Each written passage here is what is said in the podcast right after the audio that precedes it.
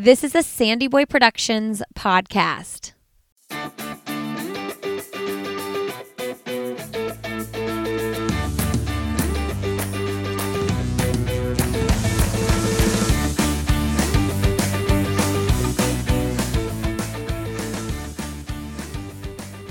Hey, everybody. Welcome to I'll Have Another podcast with Lindsey Hein. I'm your host, Lindsey, and I'm so grateful you're here today. This is a podcast where normally I interview runners, professional and everyday runners, but I'm doing an athlete series where we aren't necessarily focusing on runners here. Um, this is a Wednesday episode. My normal episodes drop on Fridays. So today I wanted to highlight an athlete who will be competing in the games in Tokyo, in the Olympic Games, who is not a runner. And that is Kyra Condie. She is a climber. She qualified for the Olympics for Team USA, and she's a professional climber. She started climbing at the age of 11 in her original home gym, and early on found out that she had idiopathic scoliosis. So she had to have some pretty major surgeries as a young child. She had a spinal fusion surgery to correct her more than 70 degree curvature and took several months to recover. But then she started competing and climbing, and she won her first major competition after having that surgery. Since then, she has qualified for the Tokyo 2020 Olympic Games, and she has also become a bouldering World Cup finalist and is a regular at pro competitions around the U.S. Now, Kyra explains to us what the climbing competition at the Games, at the Olympic Games, will look like. I had a lot of questions around that. She's known to be an aggressive and quick climber, and she shares with us about what it's like to do this as a professional. Okay, if you didn't have climbing on your radar to watch in the Olympics this summer, add it to your list and look for Kyra. It's going to be really exciting to see what she can do at the Games this summer. Okay, and then this Friday, we have an episode coming out with Nell Rojas. She is competing in the 10,000 meters at the Olympic trials this Friday. So that'll be exciting and fun to hear from her going into that race. Did you know that I have training plans available on my website from the half marathon to the marathon? I have four different half marathon options from beginner to advanced, as well as three different marathon options from beginner to advanced. With these training plans, you get a detailed pace chart. So if your goal is to run, say, a four hour marathon, you get a pace chart, and that will help guide you to hit certain paces in workouts. Along with that, the training plans also include detailed videos of pre and post run workouts that I suggest everybody do, as well as a very basic strength training video that I suggest if you're just getting started with running and strength training, this is a really good place to start. These plans build gradually, and you can choose based on wherever your mileage is at right now which plan will work for you. I've spent years coaching athletes to running their best marathon times. It's not something I promote a lot these days because I keep my roster really small, but I've learned a lot over the years with my own training and my own coaching, and I decided to put these training plans on my website. So if you're just looking for something simple and not as big as a dedication to hiring a coach, these training plans could work for you.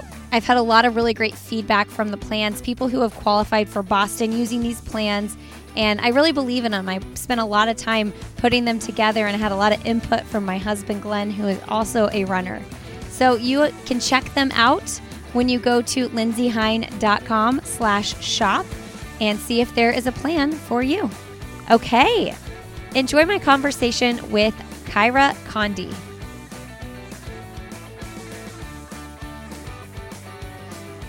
Today on the podcast, I am so excited to bring a new series. We're interviewing some athletes who um, aren't in the sport of running, they are doing all kinds of different sports. So today we have Kyra Condie, and she is into sport climbing. Kyra, welcome to the show.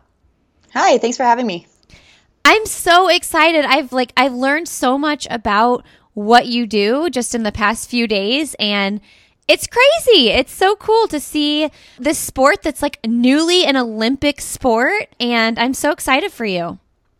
Yeah, yeah, we got into well 2020, which is now 2021 uh, for the first time. Like, uh, so that's a totally new Olympic sport, and we're also confirmed for 2024. So you'll see us in both this Olympics and the next one. That sure, is so. so cool. So tell us a little bit about your backstory with climbing. You started when you were really young. So um, did it just start with your parents taking you to a climbing gym?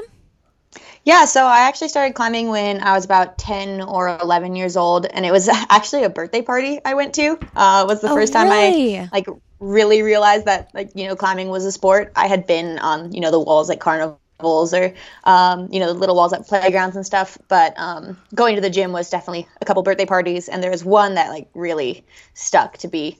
Um, definitely my sport. Like one of the, the people who was chaperoning the birthday party was like, "Oh, there's a team if you want to join it." Uh, and so that's how I learned that it was a sport that I could actually do all the time. Do you remember the person whose birthday party that it was? Are you still friends? Uh, no, I don't think we are. It was you know, in elementary school when everybody invites you to everybody's birthday party. So. Oh yeah, for uh, sure.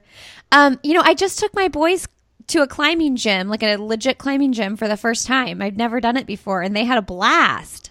It's a super fun sport, and I feel like kids are really intuitive at it. Uh, it's kind of one of those natural things that your body does. Is you know we run, we we walk, we swim, uh, and we can climb. So I think it's it's really intuitive, and uh, kids are usually actually really good at it.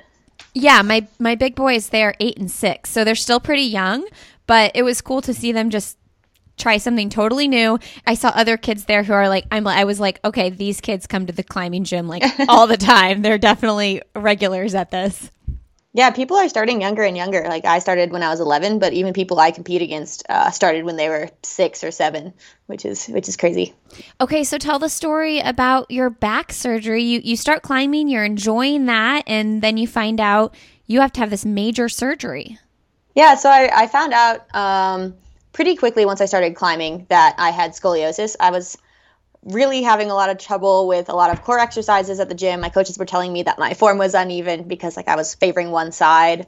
Uh, and it turns out that yeah, my, my spine was just really twisted. Uh, mm. So um, we found it really late. It was already I think 55 degrees when we found um, when I got my first X-ray, and that's already past the point of needing surgery. Mm. So pretty much immediately started consulting with surgeons and uh, trying to figure out how long I would have to take off climbing, if I would be able to climb again.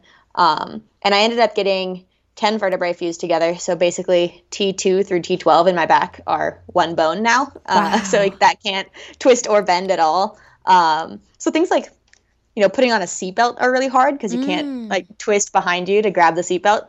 Uh, but climbing has been, you know, pretty great uh, for it. It's, you know, really helps with balancing out your back muscles and I only had to take four months off climbing, which was enough time for the bone to heal. So yeah, it was it was a big surgery. How old were you when you got the surgery? Um, I believe I was twelve, about to turn thirteen. It's crazy. Like the older you get, I feel like the more a surgery like that, you're like you realize like how intense that actually is. And at twelve, were you more concerned with like I just want to get back to climbing? Yeah, pretty much. I actually think the surgery came at a really good time. Uh, yeah. Uh, you know, starting sports really young and getting too serious too fast can mm. lead to burnout. And um, the surgery kind of forced me to have this break from climbing in a time where I maybe would have been getting pretty burnt out. So I think it really actually uh, reinforced how much I love climbing and uh, made me realize how much I wanted to do that sport for the rest of my life because I was kind of in that stage where uh, instead of going to climbing practice, I wanted to go to the park with friends or something like that. And so I think it came at a really good time. And yeah, I have a lot of respect for my parents for not uh, showing me how much they were freaking out, probably. right. right. Like, this is your spine. Older, yeah. exactly. For sure. Do you have siblings, Kyra?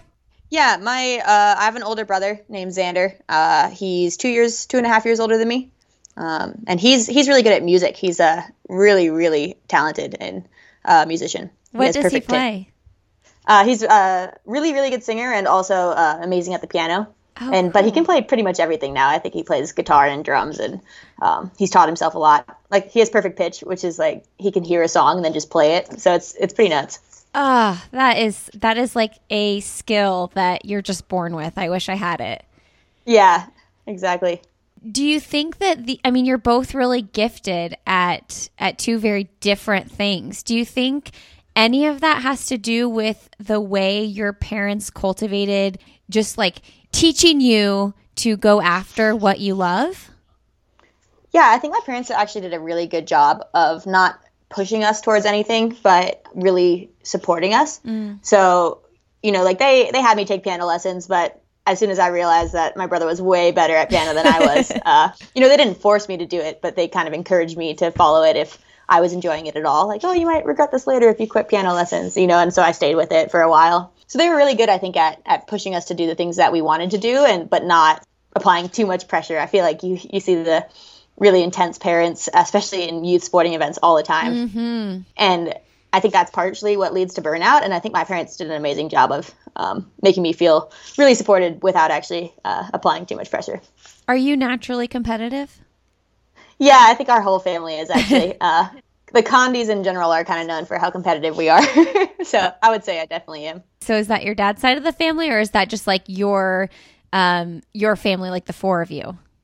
Uh, yeah, my, my whole dad's side of the family is, is really competitive for sure. Our Christmases were always intense with game playing and, uh, and stuff. So. So tell us a little bit about sport climbing for the listeners who don't really know what it is. You know, we kind of talked about going to a climbing gym, but as an Olympic sport, how exactly is it judged? How do you how do you compete?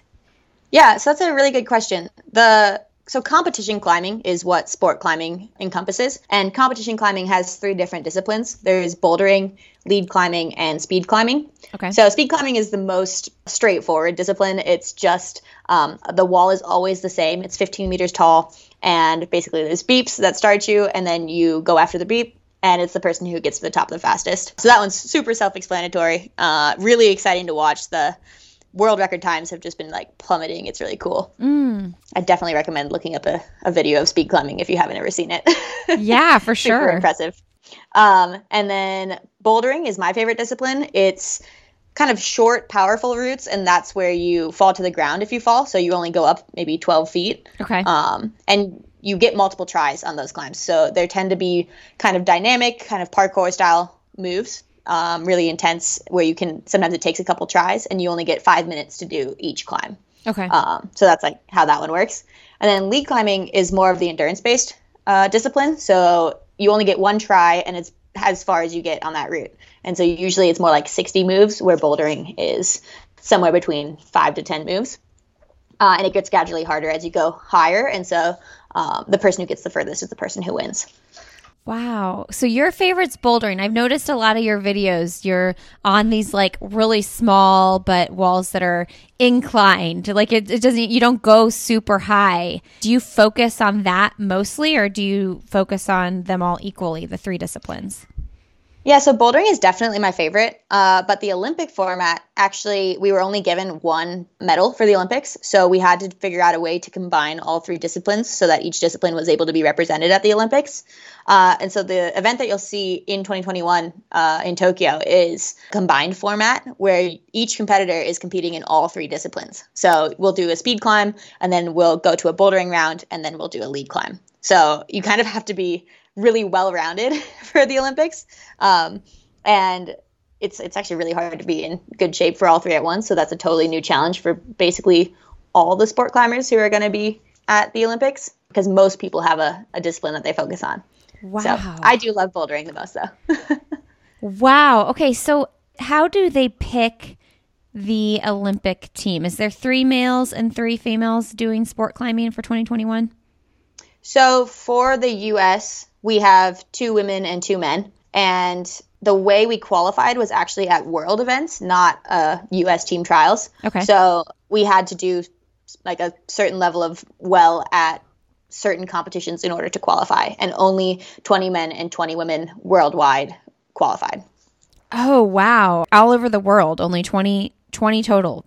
Yeah. And so it was, it was really competitive this year to try to, or I guess it was man, the years this year are all messed up. But uh, in yeah. 2019, it was super competitive uh, to try to qualify because there's so many talented climbers. Uh, and then there was a maximum of two per gender per country. Oh, okay, a max of two. So when you qualified, was this the Bouldering World Cup circuit that you did? Was it that experience that qualified you? So you had to do well enough at the Bouldering World Cups as well as the Lead World Cups, basically to get an invite to the Olympic qualifying event. And then at the Olympic qualifying event, that was like a single event that you had to then get top six at Okay. to qualify. Wow. So that's how that's the qualification path I had was this really long season of going to all the World Cups, trying to get the best results that I could, and then hoping that was enough to get an invite to this Toulouse qualification event in France. Uh, then getting that invite, training for that event, and then having to do well at that event. Okay, so I watched your video, the deep water solo video that you did. Um, so crazy, so cool. I'm curious though, like you're competing, you know, on whatever the man-made walls. How much do you go out into like nature and practice on walls like that, just like the rocks out in the world? Yeah, I think it's actually something that's really interesting about climbing is that there is this duality. We have this outdoor aspect of climbing and also the competitive indoor aspect. Um, so if you're getting really burnt out on competitions, uh, you can always go outside and challenge yourself in a totally different non-competitive environment, but it's still really challenging and really mentally involved to to try climbs outside. So it's it's really cool that there's this two aspects of it because I feel like a lot of sports don't have that. You know, gymnastics you are training for competitions, you're not training to go do gymnastics outside. You know, um, so it's definitely something that's really unique to climbing. I try to get out on rock uh, as often as possible. Living in Utah, it's a lot easier than it was when I was living in Minnesota. There's just a lot more cool rocks around Utah. But as far as when I'm training for competitions, I try to focus mostly on indoors, and then on like during off season is when I like to try to get outside. Yeah. I bet you're pretty good at gymnastics too, but did you ever like give yourself the opportunity to dabble in that at all? Uh, I did gymnastics as a little kid before I started climbing, and uh, I actually do think there's a lot of crossover. I think if you're good at gymnastics, it's a high chance that you're going to be pretty good at climbing. Um, but Yeah. for me, the, the back surgery really got in the way of trying to be a gymnast. So that's a dream for another life, I guess. Yeah, I was going to say with your back situation, this might be a silly question, but like, can you do a back bend? Oh no, not at all. Okay, okay. yeah, but um, gymnasts have always been some of the athletes I've looked up to the most in the Olympics because uh, climbing wasn't an Olympic sport, so I didn't have climbing to look at t- in the Olympics. But I've always been a huge fan, and so I definitely always felt most similar to the gymnasts in the Olympics, like watching their team trials and then the Olympics themselves reminded me of like going to youth nationals and then going to youth worlds. Uh, like I like always felt kind of on a similar path to the gymnasts, even though we maybe weren't. Yeah, no, I can totally see that. Um, back to the three disciplines for the Olympics: the speed climbing, the bouldering, bouldering, and you, is it lead climbing? Is that what you said? yeah, lead climbing. Okay. I'm I'm just a little bit confused. How is that like how is your performance judged? Obviously speed, it's like Oh, yeah. who gets there first, but then like cumulatively, how do they pick like how do you uh, win gold, silver, bronze? Yeah, that's also a really good question. It's actually based on your rank in each. So, say I win speed climbing, win bouldering, and then get 10th in lead climbing, I would have 10 times 1 times 1. So, I'd have a score of 10. Um, Okay. And so then, you know, somebody who maybe gets second in all three disciplines, so 2 times 2 times 2, they'd have an 8 and they would win. Okay, got it. Okay, so talk to us a little bit about your training cycles. You know, I am used to interviewing runners, so you kind of know like if someone's building up towards a marathon, they've got like a 12 to 16 week cycle for that, you know, that training cycle. What do your training cycles look like for your competitions? Yeah, so it's actually really new um, to have for me personally to have like a training cycle with you know tapering and uh, different blocks. I've never really done that before. With climbing, having not been an Olympic sport, we never had a ton of funding, uh, and therefore there was never a ton of structure. So that's all these like you know funding in the sport and coaches and uh, all that is pretty new. And so USA Climbing now has full time coaches who are awesome and have helped a ton. Um, and so yeah, I'm just now starting my first like ever like block training cycle.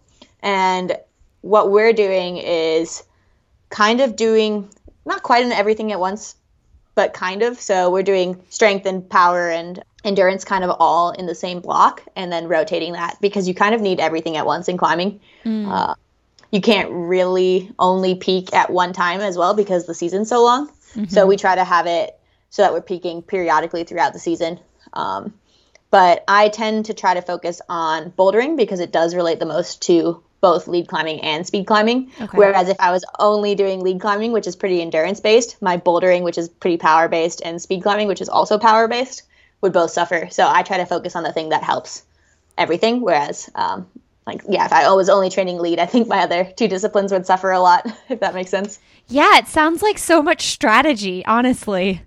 Yeah, there definitely is, especially when it comes to your ranks. You know, having a really low rank in one discipline can really help your score. If you can get that first place rank, um, you know, you're going to have a much lower score than if you don't get that first place rank. So uh, it's there's definitely a ton of strategy involved as well. Okay, so there's more funding in the sport now, more coaches. You have coaches for Team USA. Who guided you along the way when you were coming up? Like after you get your back surgery and you really start getting serious about it, who were the people that guided you and taught you the skills that you know now? Yeah, so that's also actually an interesting question for me. Is I, so I grew up on a team from a, when I first started climbing in 2009, 2008 until about I want to say maybe 2011, uh, and then I quit the team actually and uh, trained by myself. And then I actually really trained by myself until I moved to Utah, which was in 2019. Wow. Uh, yeah, so I um, climbed with other competitors and I would go and attend training camps and then I would just take what I learned at those training camps and basically train myself the rest mm-hmm. of the year. Mm-hmm. Um, so our U.S. team coach for the youth team, Claudio, he um, he taught me a lot about how to train and uh, how to prepare for competitions, and I would take that back and but then mostly f- do it myself, I guess. And then now living in Salt Lake and having a coach full time, it's been honestly a huge relief. I feel like it's a lot of pressure off of uh, my own shoulders for, as far as planning out my own training because mm-hmm. that just takes a lot of mental energy and then you don't have as much energy for actually training and so having somebody else do that you can just apply all your training or all your energy to the training instead of the planning and stuff as well wow I yeah, I can imagine. That would be really stressful to plan all that out. What do your days look like? How many hours a day do you train? Do you take rest days? Yeah, so we have a schedule right now where our rest days are on Wednesdays and Sundays. Okay. So we train Monday, Tuesday, and then Thursday, Friday, Saturday. And most of those days are doubles. So we'll come in the morning and train 9 to noon, and then come in again in the evening and train 4 to 7. And I've been doing a lot of you know, strength training in the morning, so strength training nine to noon, and then climbing in the evening. Um, there's some days where I'll climb in the morning and then do a climbing workout in the evening, and then there's other times where we'll focus kind of more on the skills of climbing, so kind of more the technique side, uh, and that's a little less taxing, so that's pretty easy to do in the evening or late in the session. So that's kind of how it's scheduled out. Nine to noon. That's a lot of strength training. well, there's a good amount of warm up in there and cool down and so a, a lot of rest as well. so you're definitely not just climbing the whole time or strength training the whole time. Yeah. So when I think of climbing, which i am not experienced at all, I'm thinking like so much upper body, so much core. What What are your strength workouts focused on, or is it just total full body? Yeah. So definitely more recently, we've been doing actually lifting and strength training. Uh, because I didn't have a coach growing up, I was always kind of afraid to touch the the heavy lifts because mm-hmm. I didn't know mm-hmm. anything about it, and I wanted to make sure I did it right if I did it. So I just never did any of that, like no deadlifts, no squats, things like that. Um, I always did body weight exercises, and so these. Uh, heavier lifts are really new to me, and I actually feel like I'm getting way stronger just having only done them now for 10 weeks. I think they're really useful. Uh, but we're doing a lot of full body stuff. Climbers tend to have historically really weak legs because, mm. like you said, it's really core and upper body based. But it's really helpful to have strong uh, and especially sturdy legs with some different moves. A lot of people end up tearing ACLs or MCLs. So I really want to make sure that my legs are prepared to do any move that I need to do uh, and not get injured. All right, friends, a quick break here to thank ZocDoc for supporting this episode of the podcast. Has this ever happened to you? You need to see a doctor and you search and find one that looks good. You wait on hold to book the appointment, you rearrange your schedule, and when you finally go in to find out this doctor doesn't even take your insurance, that's so, so annoying. We have a solution for you. With ZocDoc, you can search for local doctors who take your insurance, read verified patient reviews, and book an appointment in person or video chat. Never wait on hold with a receptionist again. Just download the free ZocDoc app, the easiest way to find a great doctor and instantly book an appointment. ZocDoc makes healthcare easy. Now is the time to prioritize your health. Go to ZocDoc.com slash another and download the ZocDoc app to sign up for free and book a top-rated doctor. Many are available as soon as today. That's ZocDoc, Z-O-C-D-O-C dot com slash another. All right. Enjoy the rest of my conversation with Kyra.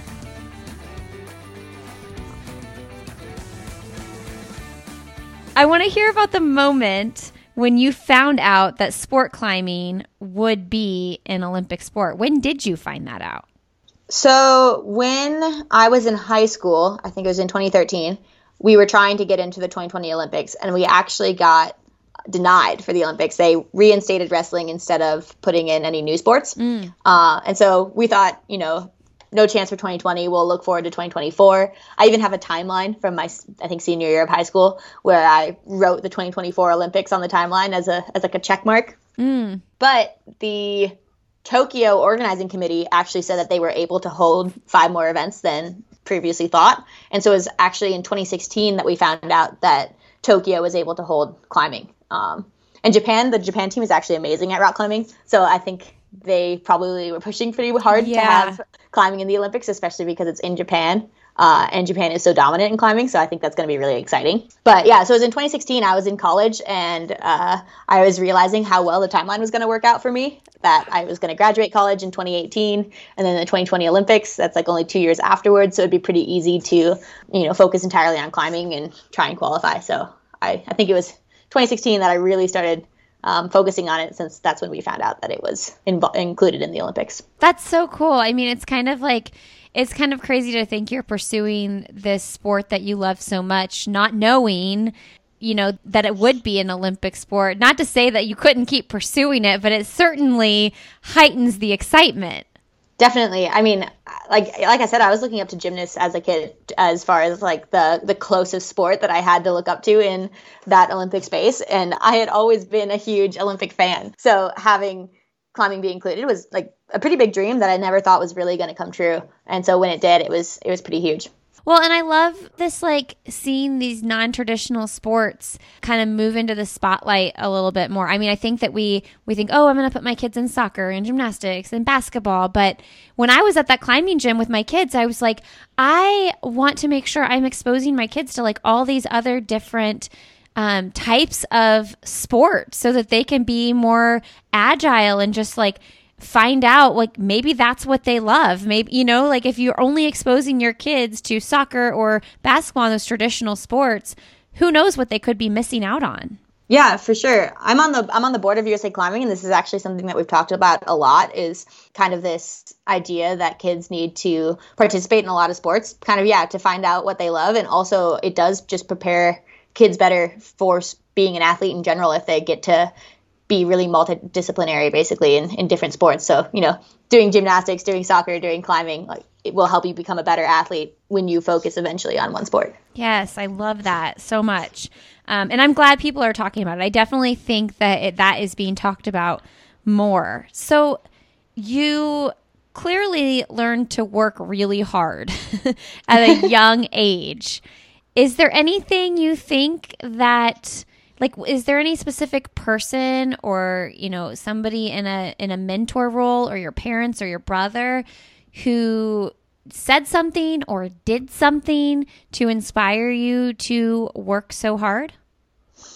Um man that's a that's a hard question. I think um i think it has a lot to do with my personality which i think comes a lot from both my mom and my dad. You know my mom is like a really smart strong woman and uh she taught me to be the same way, you know. Mm. Um, so when I was the only girl growing up in the, you know, this kind of male dominated climbing gym, mm. uh, I didn't let that get to me at all. I kind of wanted to keep up with the boys. I didn't let it become discouraging. Which I think there is definitely, if I look back, there's probably times where if I had been more aware, it maybe would have been really discouraging. But, you know, I think that aspect from my mom really helped. And then my dad's pretty stubborn, and I think I inherited that from him. So having that stubborn personality, I think, really helps as well but yeah, I, I, don't I don't think I can pinpoint like one single person who really pushed me, but I think I have a lot of people in my life who have just always been really supportive uh, that have helped me get to where I am.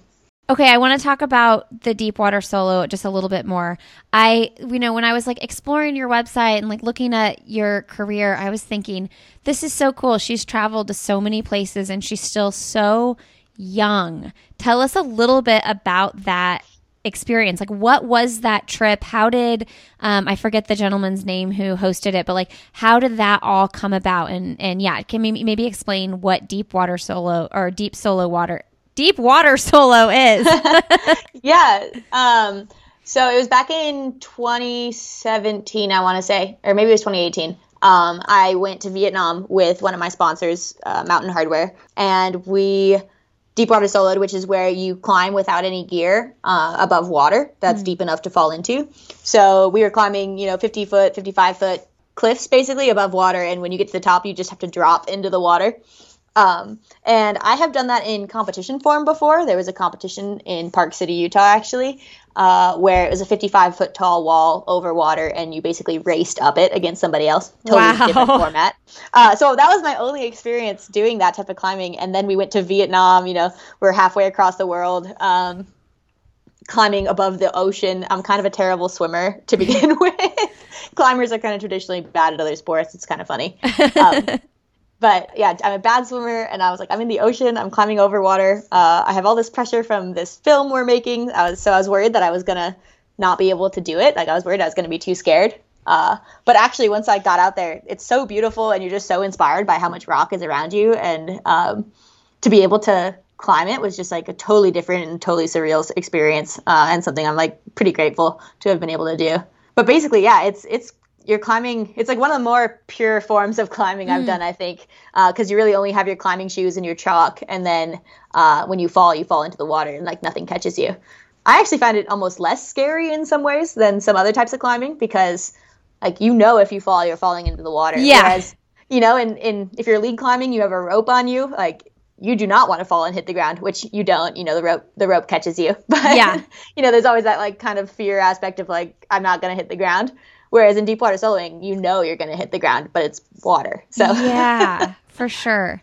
Um, one of the things I heard you mention in that uh, documentary is the fear management, and I thought, wow, I love that concept, fear management, because it can apply to so many things, not just in you know.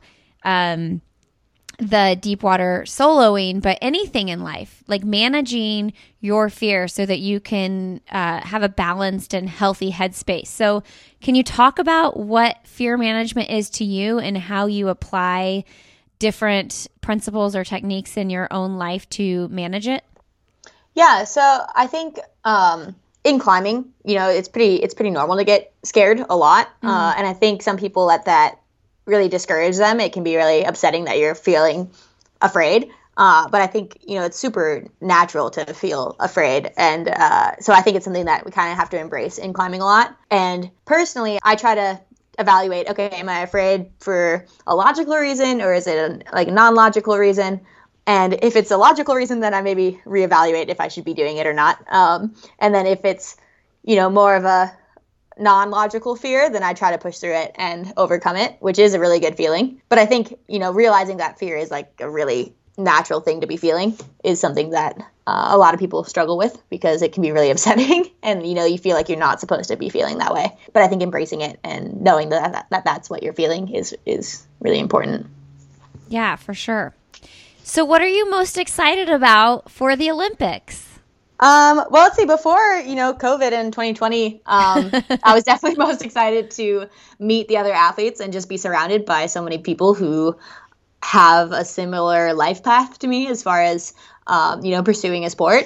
But you know, with the how we're not knowing how it's going to look, I'm honestly just really excited to compete and hopefully, um, you know, have a exciting event for people to look forward to during such a weird time in the world. You know, so that's kind of what I'm most excited for. Yeah, it's going to be so, so fun for everybody to just, you know, even us that are just spectating from our TVs, like it'll just, it'll feel normal, you know, like we're used to watching the Olympics every four years. Like it's going to feel so good to get to see all the athletes out there competing.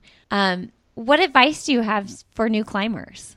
Um, the best advice I have is that really anybody can climb. I think uh, there's this stigma in climbing that it's kind of only jacked, you know, white guys who climb, and uh, I just really want more people to get involved and realize that it's for everybody. You know, um, we have a huge paraclimbing community. Uh, hopefully, they'll be able to get into the Paralympics eventually. You know, I think really you just have to try. Uh, and I think we also see these movies like Free Solo uh-huh. or Dawn Wall, and you think that that's climbing. Like you have to do the biggest wall in the most intense way. And that's just not the case. You can go to the gym and you can get on, you know, boulders. You can get on top rope. You can even auto belay. Like you can go alone and easily climb. You don't need to have somebody to do it with. Um, so that's kind of like what I wish people knew about it, and that it's a lot easier to get into uh, than it maybe seems. What were your feelings on Free Solo when you watched it for the first time?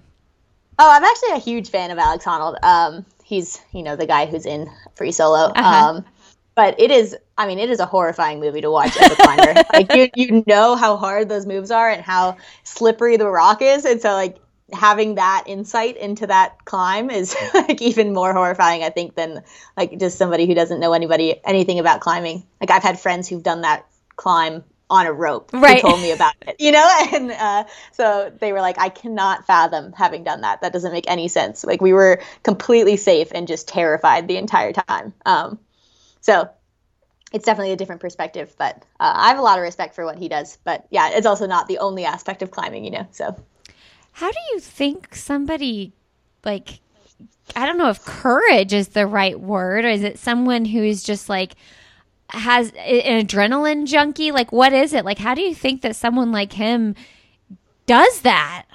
it's a good question. I have no idea. Um, I, I, mean, that's just another. You know, there's people who are meant for different things. You know, uh-huh. I feel like uh, Michael Phelps is his body's perfect for swimming. You know, uh-huh. uh, I think Alex Honnold is that for free soloing. You know, something uh, with how he thinks and how he climbs is just you know meant for what he's doing. I think it's one of those types of things. I am not meant for that type of climbing. I was gonna say, what would more, more importantly, what would your parents do if you uh, said you were gonna try to do something like that? I'm sure my mom would be like, "Oh, maybe, maybe don't. maybe don't." yeah, that's uh, been her response before on not the same, but similar-ish type issues, you know. So. Oh my gosh. Um, well, I know you're a big fan of the Olympics in general. Are there any performances that in like that you've watched in your lifetime that were um, just important moments for you to watch that have inspired you to be the athlete that you are today? Uh, the one that sticks out actually was I was at a pre nationals training camp and we had a little TV in our like girls' room and we were watching the gymnastics Olympic trials and Gabby Douglas was just absolutely killing it, and I became a huge fan. And then, uh, so she then she qualified for the Olympics, and I qualified for Youth Worlds, mm. and I just like kind of saw this like, kind of similar path, like I was saying.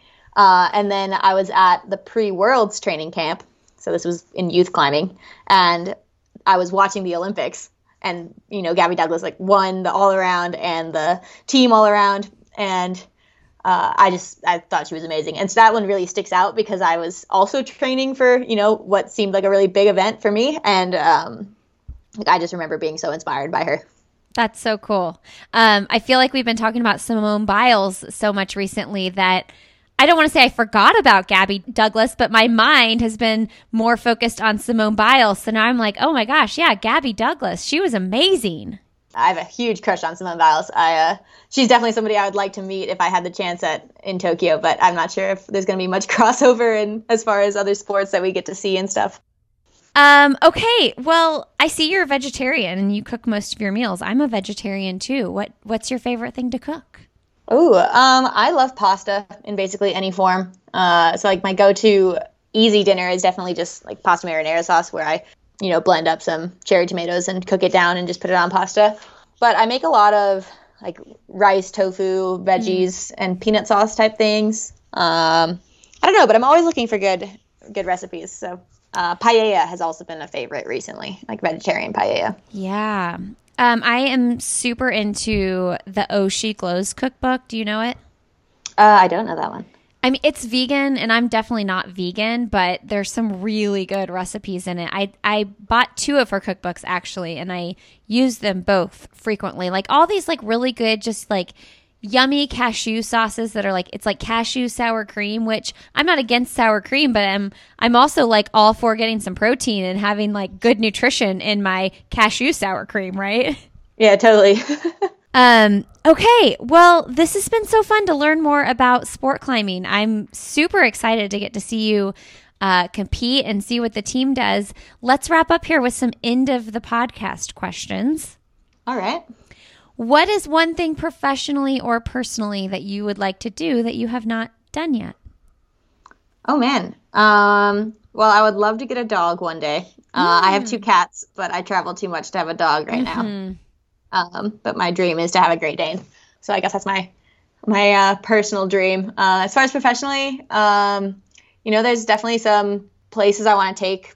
You know, my climbing brand. I guess you know, I'd mm-hmm. love to um, you know advocate for making the sport more accessible and uh, you know i've been trying to do that from my position on the usa climbing board um, as much as possible but you know there's a lot more that i can do in that space i think um, and having a platform is just a huge start for doing that and that's what i've got so far. So trying to figure out how to use my you know instagram presence and stuff for for good and things like that so. When did you see your instagram presence um, grow? It, you have a quite a large presence on there. What was there a certain turning point in your career or was it a certain type of content you started posting that people just started gravitating toward uh, i think i'm kind of known for posting like training content and a lot of people tend to keep their training kind of secret mm. i think so uh, i think that's partially what it is uh, but definitely qualifying for the olympics uh, I saw a big boost there. And with the reels on Instagram, I've actually seen a really big increase in following. Oh, those damn reels. I don't want to do them. yeah, they're they're pretty magical as far as getting new followers. I think it just uh, introduces your content to people who don't already follow you, yeah. Uh, which is huge. Um, you know, I love that you said that being transparent about your training because we talk about this a lot in the running world as well. And there's a specific team NAZ Elite um, in Northern Arizona that that's kind of one of the things they're known for is being totally transparent and sharing all of their training and their workouts. And um, there's this like long period of time in running where people were super secretive. You're not going to see the workouts on Strava and things like that. So it's interesting to hear that from another sport as well. Oh yeah, no, that's really funny. It's that's interesting it's in other sports as well. I actually didn't know that either. Uh, that's cool. Yeah, I mean, because these guys are like, we're, not gonna, cool. yeah, like we're gonna show up at the starting line like as fit as we are, regardless of if you've seen it or not, and like that's not gonna make or break who takes this race. Yeah, that's kind of what I've you know realized. If people take it and they get stronger than me, that probably means that they're you know working harder. so, yeah. Uh, um, you know, I I think it's another it's a small way of making the sport more accessible as far as sharing those resources for people online yeah i think that that's so cool um, what's an accomplishment that you're most proud of uh, well obviously qualifying for the olympics was a huge one um, getting past the back surgery um, but i think you know the big standout one was the first time that i won youth nationals when uh, it was a year and a half post back surgery i had never done that well. Like I'd made finals at youth nationals before, before my back surgery, but it wasn't until after that I actually won for the first time. Oh wow, that's amazing. Um, what's the best, most recent book you've read? Oh man, I that's a that's an embarrassing question. I'm not a big reader. Um, I I love books, but I have a talent for falling asleep. Um, however, I um am a huge movie fan, okay. and uh, I've been watching a lot of um, movies and trying to learn as much from like documentaries and stuff. Uh, I thought, oh man, I don't know what it's called, but the Laverne Cox documentary on Netflix was I thought really eye opening and really awesome. I cannot remember what it's called. Disclosure or okay. Uh, I think that's what it's called. Laverne Cox. I know who that is. Yeah, Orange is the New Black, right? Yeah. Oh, that's awesome. Are you into any shows? Like, is there any any um, like crappy TV that you've recently been binging? Uh, let's see. I watched Bling Empire on Netflix. That was probably more of the, uh, but that that one was great, very entertaining. Okay, uh, I, I, saw I that, but I hadn't watched it yet. But uh, I've been super into the Marvel movies recently, so I I got my Disney Plus and uh, watched all the Marvel movies in order. So I'm a huge nerd. So nice. Yeah, we're all about the Disney Plus over here as well. Who is someone fun, motivating, or inspiring that you'd like to have coffee, tea, or a cocktail with? Ooh, um, you know, Simone Biles is definitely high up on my list. I think I would just love to know how um, how she trains and you know more about it because uh, you know she is just so dominant and she must just have like an insane work ethic.